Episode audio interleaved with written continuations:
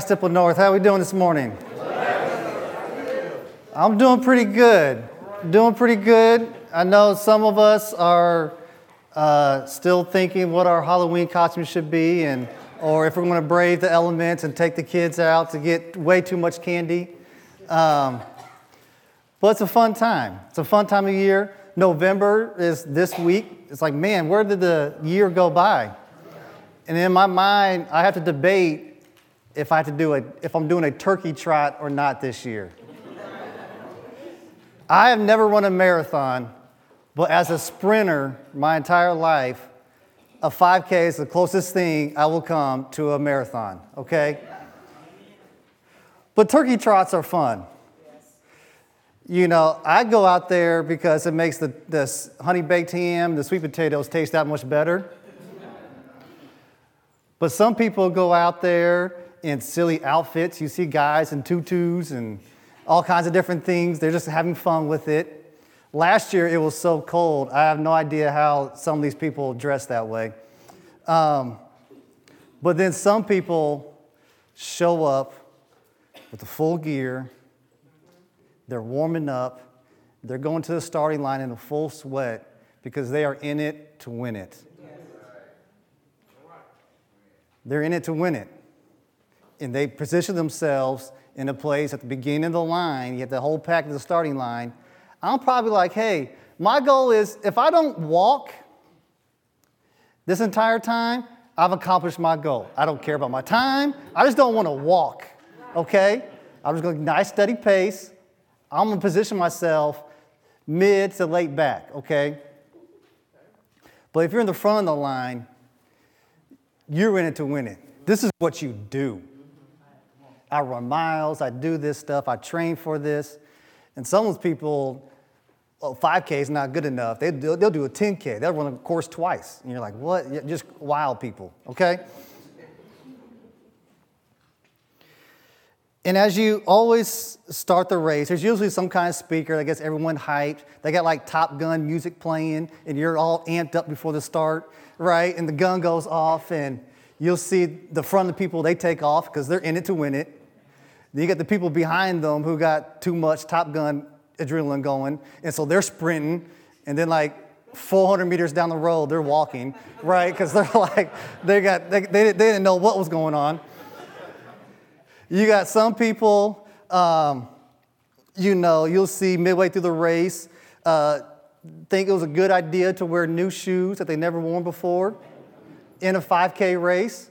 And next thing you know, instead of looking for water, they're looking for a band aid because they got blisters on their feet. And all I'm trying to do is be slow and steady to finish the race. Get my little pie that they give at the end go home so I can enjoy food and football the rest of the day. And while between football races, uh, football games, I'll typically get a text message or an email with the results of the race. Now, I don't really care what my time is, I, I just, I, but I'm curious. I'm not trying to win it, but I'll look it up. I say, oh, for my age group, not too bad, Trevor, not too bad. I probably could do better, but it is what it is. Is not, this is not my deal. What always amazes me is if you keep scrolling, and at the bottom, you will see a ton of names with the letters D, N, F next to it. For those that run, what's that mean? Did not finish a 5K. They started, but somewhere along the line, they're like, nope, too much. Come on. Come on. Now, a 5K does seem like a marathon to me, but I've also been a runner my entire life. At a certain point in my life, I was racing at a high level, so I know a, a thing or two about running, okay? But did not finish? Man, always stood out to me. Why do so many people start a race but do not finish? It's interesting because most of the leaders in the Bible A lot of them have a DNF next to them. In fact, over 400 leaders in the Bible are mentioned. Only about 80, I would say, finished well.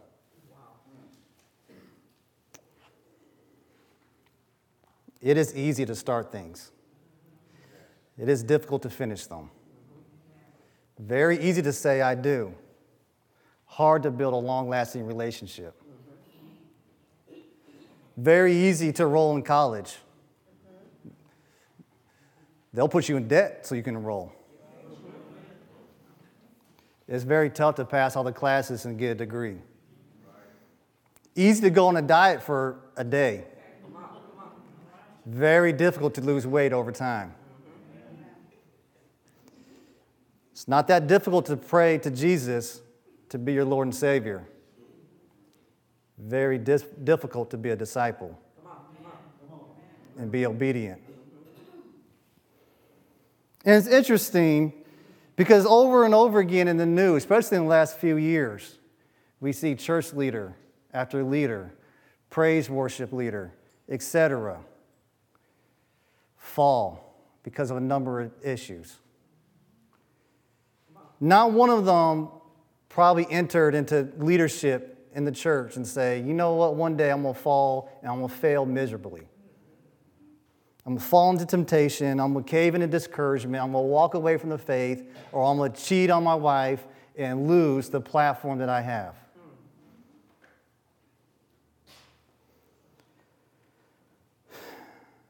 What can we do to make sure that each and every single one of us don't end up as a statistic? And it's interesting because we can learn a lot from a 16 year old today. Second Chronicles 26 is where we'll pick up. And I do my study in the NIV, so if you want to follow along, that's where we'll be. Or, um, you know, we have it on the nice, nice giant large screen uh, for you. But Second Chronicles 26 says, Then all the people of Judah took Uzziah, who was 16 years old, and made him king in the place of his father Amaziah. He was the one who rebuilt Elath and restored it to Judah after Amaziah rested with his ancestors. Uzziah was 16, year, 16 years old when he became king, and he reigned in Jerusalem 52 years. His mother's name was Jekoliah. She was from Jerusalem. Is there a better time than being 16 years old? Remember when you were 16? Kirsten, you turned 16 before I did. I, I remember when you got your car and you came to pick me up. The freedom we had. I got my, we got driver's license. We got the music blasting. We I can go wherever we want. My priorities was to get a date, to be a better uh, basketball player and a track athlete, to manage my zits, and to get a date. That was my priorities, okay? and here we have Uzziah. After his father, now I, I didn't read the previous chapter, but his father got caught up in a conspiracy and they killed him.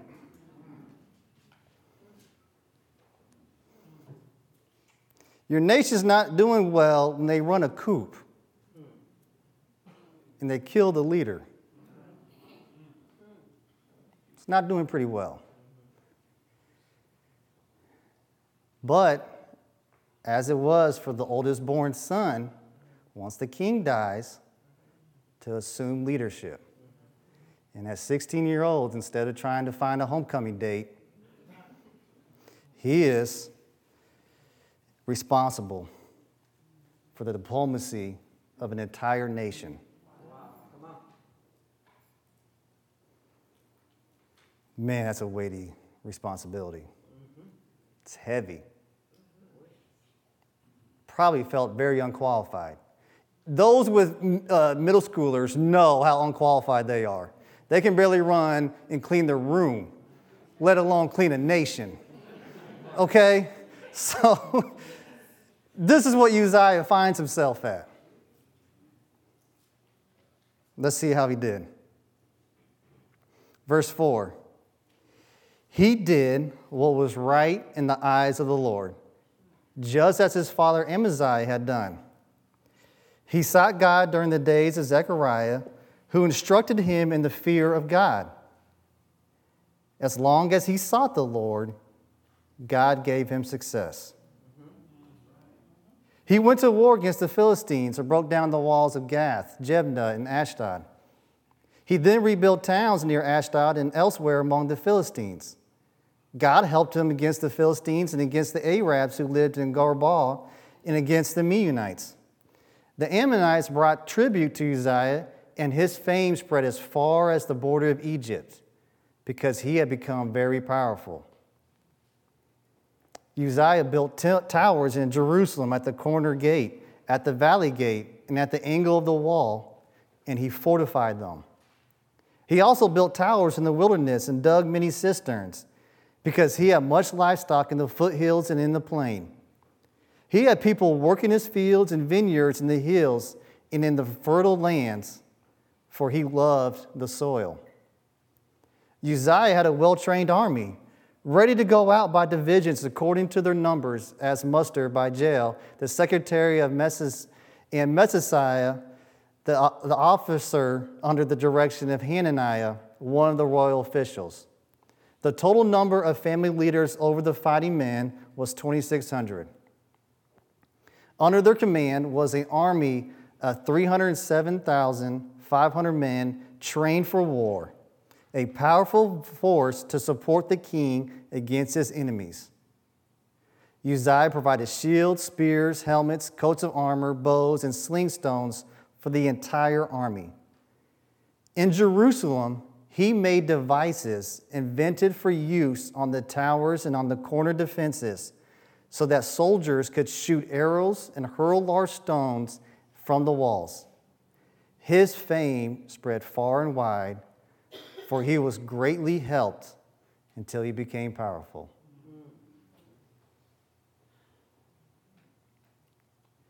For a 16 year old, this is pretty darn good.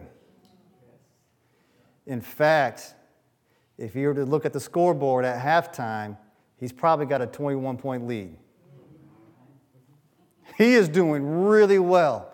You come in at halftime, you're feeling good, you know, you're high fiving each other, everything's going right, my armies are doing well, my finances are going well. People are scared of me, so they pay me money so I don't invade them. They're everything I touch. I'm rebuilding cities. I'm rebuilding the, my army and, and defenses to, to protect my people.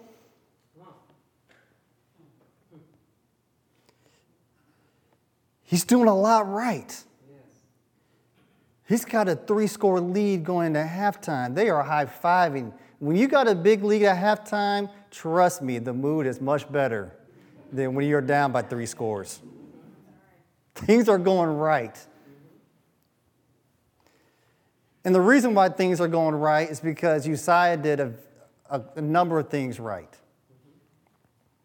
The first thing he did was answer the call.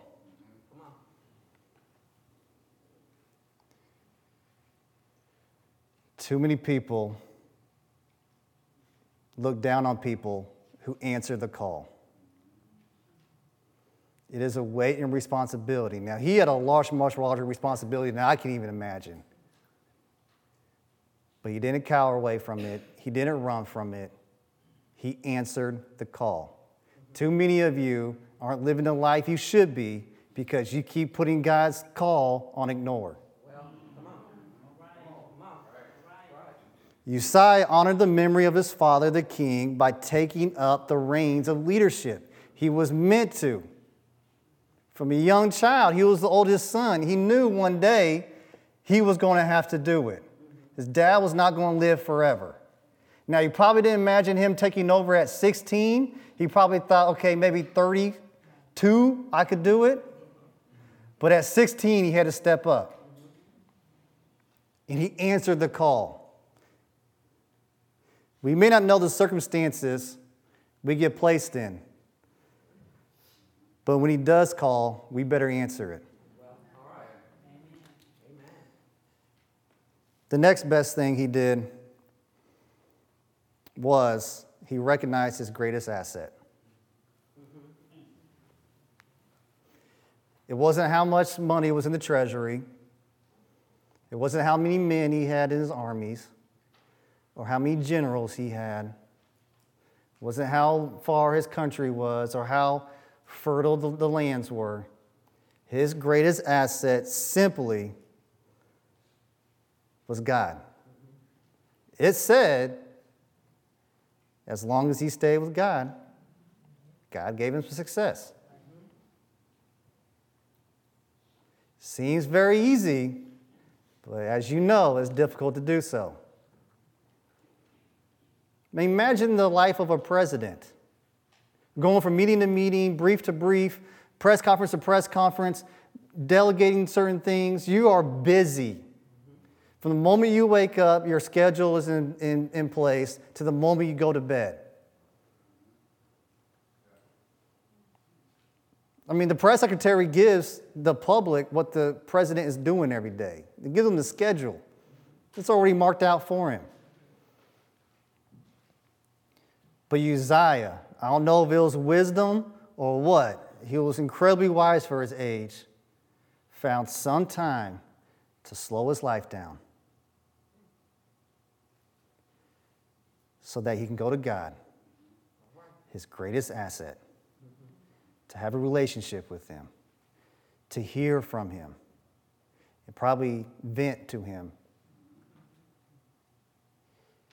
And as long as he did that, the Bible says he was successful. Too many leaders fall away because instead of relying on God, they think they did it themselves. The greatest asset any leader can have is the blessing of God. Period. For those of you, your life has been chaos. See how many times you were with God and how many times you weren't. The results speak for itself. The next thing I did, I, like about Uzziah is he maximized his life. He built cities, towers, wells, armies, weapons of war. He won battles, and his fame spread as, as well as he served the people. Life offer, uh, offers each of us opportunities. Rather be complacent and lazy and just do the status quo, Uzziah took the reins of his life and pushed forward. He went after it. His country was in disarray. And he said, Not on my watch. He was bold and brave enough to push forward. Everything from agriculture to weapons of war, he improved. He could have whined about circumstances. Oh, they killed my father. They're surely going to kill me. He could have lived in fear his entire life, paranoid, watching his back. And I'm sure he probably did that just to make sure he doesn't get killed, as every leader does. But he stepped up to the plate, was not happy with the status quo, and pushed forward. Most great leaders are that. Now, I'm not saying every single one of us is going to be like Martin Luther King and push forward. But if you're a Christ Temple North man or woman, Pastor Fields says, you know, all of us are, can be leaders in our own capacity, whether it be in the workforce, in our families, in the communities we serve. Uzziah wasn't happy with the status quo, and he maximized his life.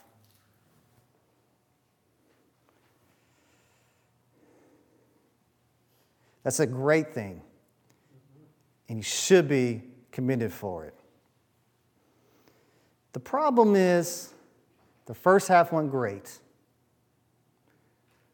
but there's a second half to every game. Let's see how it turned out for Uzziah. Verse 16 But after Uzziah became powerful, His pride led to his downfall. He was unfaithful to the Lord his God and entered the temple of the Lord to burn incense on the altar of incense. Azariah, the priest, with 80 other courageous priests of the Lord, followed, followed him in. They confronted King Uzziah and said, It is not right for you, Uzziah, to burn incense to the Lord. That is for the priests, the descendants of Aaron, who have been consecrated to burn incense. Leave the sanctuary, for you have been unfaithful, and you will not be honored by the Lord God. Uzziah, who had a censer in his hand ready to burn incense, became angry. While he was raging at the priests in their presence before the incense altar in the Lord's temple, leprosy broke out on his forehead. When Azariah, the chief priest, and all the other priests looked at him, they saw that he had leprosy on his forehead, so they hurried him out. Indeed, he himself was eager to leave because the Lord had afflicted him. King Uzziah had leprosy until the day he died. He lived in a separate house, leprous, and banned from the temple of the Lord. Jotham, his son, had charge of the palace and governed the people of the land. Man, don't you hate it when your team has a three score lead going to halftime and they choke? There is nothing more infuriating as a sports fan than when, when you have a lead like that and your team loses. Those are the games you just want to. I, I'm going to go in a dark room and not talk about it.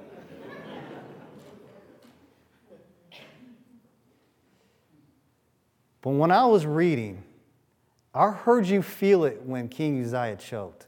I heard a lot of groans. You guys were like, mm. What a sad ending to a good leader's life. He's doing so well, did so many good things. And to end up leprous in a separate house, away from your family, away from God in the temple, in your church, away from the nation that you helped build up, dying alone. Incredibly powerful man, millions and millions of followers on Instagram and Twitter. Died alone, sad and hopeless.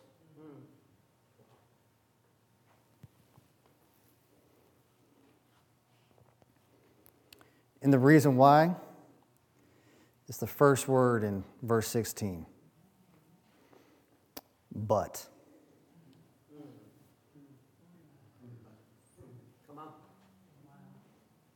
Bill Cosby did a lot of good things, but.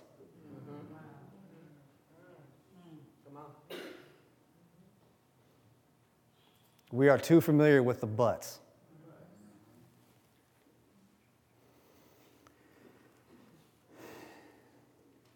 Uzziah had been seeking God consistently, doing what was right, and eventually, somewhere along the line, his butt snuck in. That butt was his pride. And because of this vulnerability, led him, to, led him into temptation. Each and every single one of us have a, have a butt. Uzziah forgot his. And why wouldn't it sneak in? Have all these followers on Instagram, my country's doing well. I'm super powerful and rich. I have a bunch of armies. These priests are just people. They're just like you and me. Why can't I go into the altar? I got favored with God. It's pride. It's whispering to him. Of course you are. Everyone knows who you are. You can everything he touched was good. Everything he did turned into gold, basically.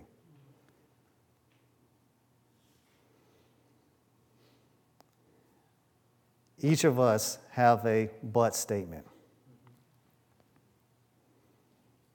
A but statement is a potentially troublesome area in your life that smolders beneath the surface. It's like a log that the fire won't go out. Paul, who wrote half the New Testament, talked about the thorn in his flesh. He knew it was there, he couldn't pull it out, but he knew it was there, right beneath the surface, ready to be exposed any time. Now, you can douse that fire with the water of worship, of scripture memory, of community in church, and you can manage it very, very well. But once you don't, that small flame becomes a forest fire, and it can wreck millions of acres of land in your life.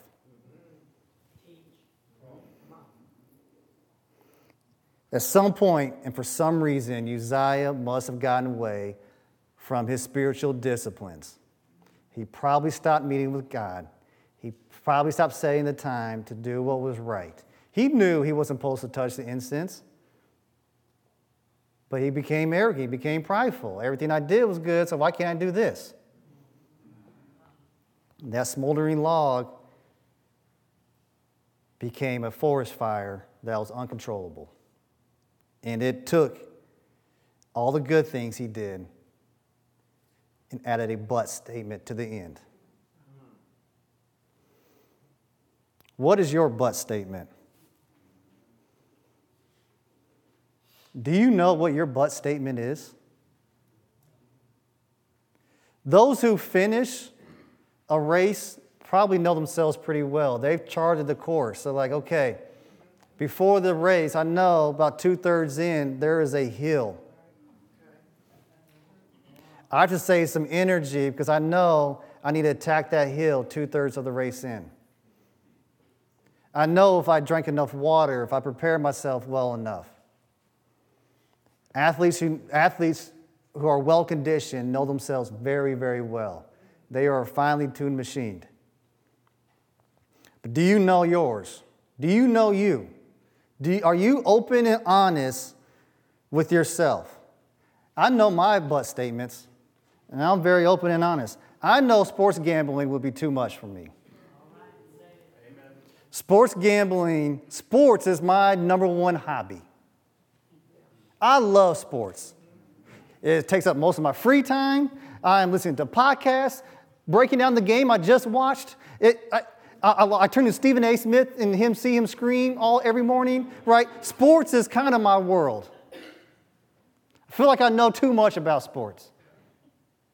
And I can't believe they disrespect the Chiefs with that kind of line, so I'm gonna bet money so I can win some. And because I know so much, I know I'm gonna win that bet, and I've already spent that money in my head. Until they lose the Colts. Explain that to me. I have no idea. And then I get angry. And I take it out the people around me. Or I chase the losses to try to make up for it. I know sports gambling is too much for me. I can't put myself, I can't open that, I can't put some fire on that log. I'm too competitive. I know too much about sports. And the last time I checked, they keep building casinos, they don't tear them down. So there's a lot of people like me. I got to keep that log in check. Sexual desires, environments, and lush, and lust. And another one is my ambition. I know my ambition can get the best of me. I become solely focused on certain things and push other things out so I can accomplish the things I want to. I know that's a struggle for me.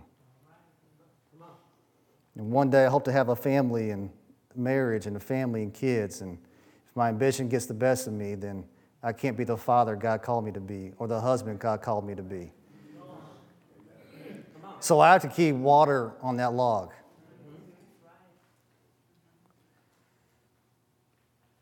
Even when I think my world couldn't fall apart like Uzziah's, it easily could. If I start gambling, it can put my family and finances in stress, and I lose the things that are things I've been praying and wanting for my entire life. I'm a kid of divorce. And I'm not sitting here to, to, to judge my parents, but as a man in, in today's society, it would break me if I lost control of my kids.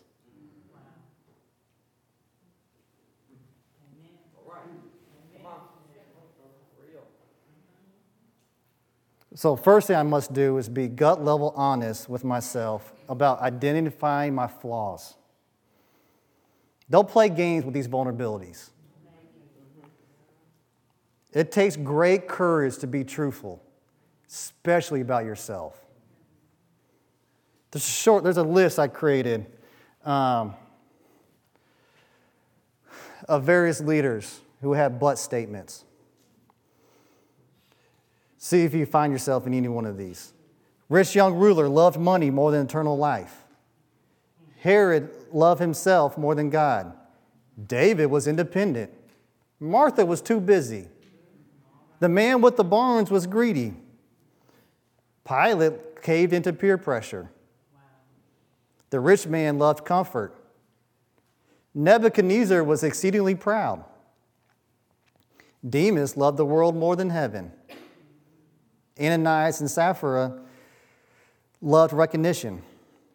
Judas loved silver more than Jesus. Simon the sorcerer loved power and control. Samson had a lust problem. Solomon let women turn his heart away from God. Peter was overconfident. Paul had a thorn in his flesh.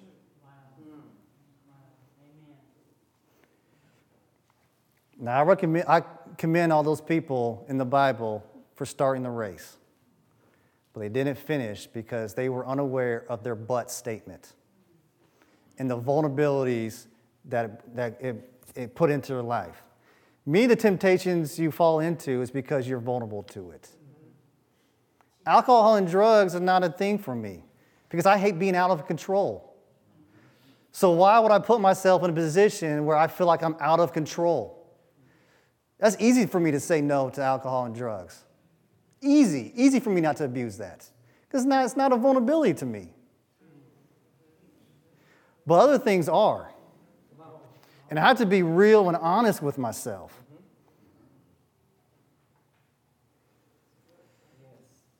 And the way you can help keep them under control is think through the damage your flaw can cause.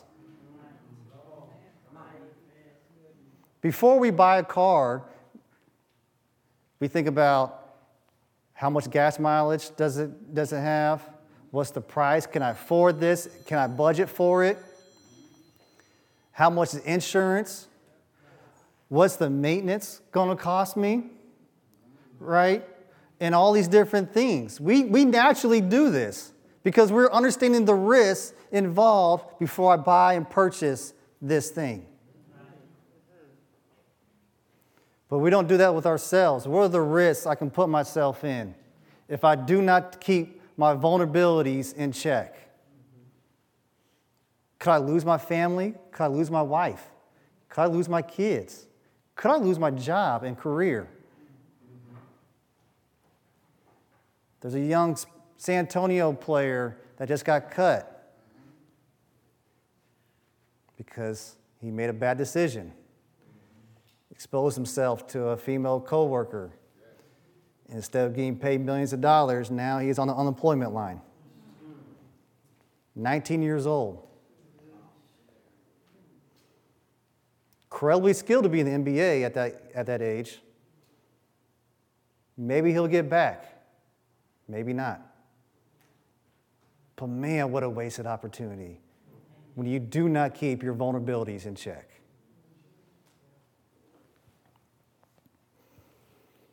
So I encourage you to do something brave, to admit your fatal flaw, your but statement.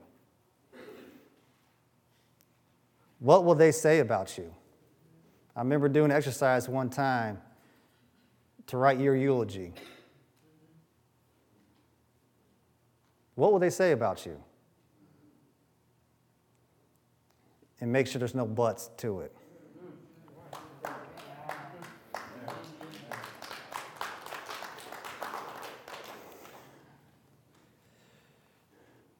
How you can do this is research biblical truth relating to your flaw. I just wrote a handful of lists up there. But there's someone that has your flaw that's been talked about in the Bible, period. Research it. Search it. Google search it. Y'all got the Bible app and stuff on your phone. Just, just research it. Gambling. Boom. Scriptures. You'll see it.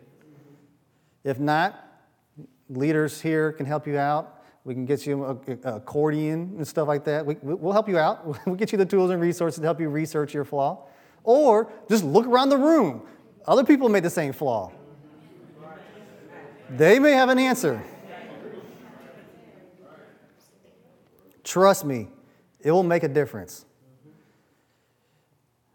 Another thing you can do is share your but statement with a safe friend.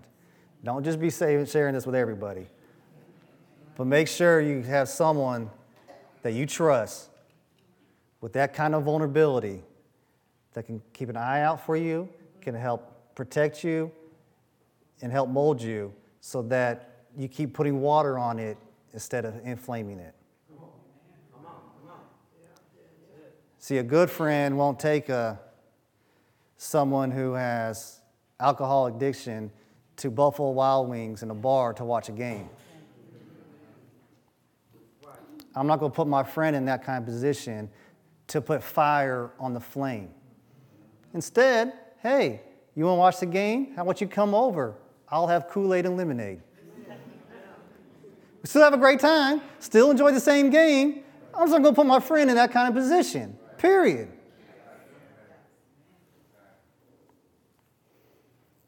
James 5:16 says, "Confess your sins to one another and pray for one another so that they may be healed." If you are feeling vulnerable, we'll have a time opportunity for you to come to the altar at the end of church where you can get prayed and hopefully start the healing process. Because in the fifth statement, if you can't gain victory over vulnerability to temptation, look at your past to heal your wounds. Some of the things that you're dealing with is from childhood. Some of your vulnerabilities are hereditary.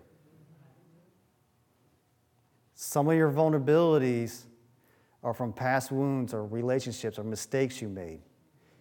And you keep falling into them because you haven't healed from it. I encourage you to seek guidance and counseling on these things. If you keep running the same mistakes over and over again, there's a common denominator. It's probably you. You might need to get healing somewhere to find the root cause of the problem and the issue so that you can get healed from it so you don't keep making the same mistake. Surround yourself with people that you love and can trust, who are open and honest with you just as you're open and honest with yourself. And then, if you need to, get some professional help. If you have questions, Sister Gwen and Pastor Fields will get you a good Christian guidance counselor that can help work through some of these things. Because you're not maximizing your life because you haven't healed in order to do so. Kind of hard to run when your Achilles is torn. Got to heal the Achilles before you can run.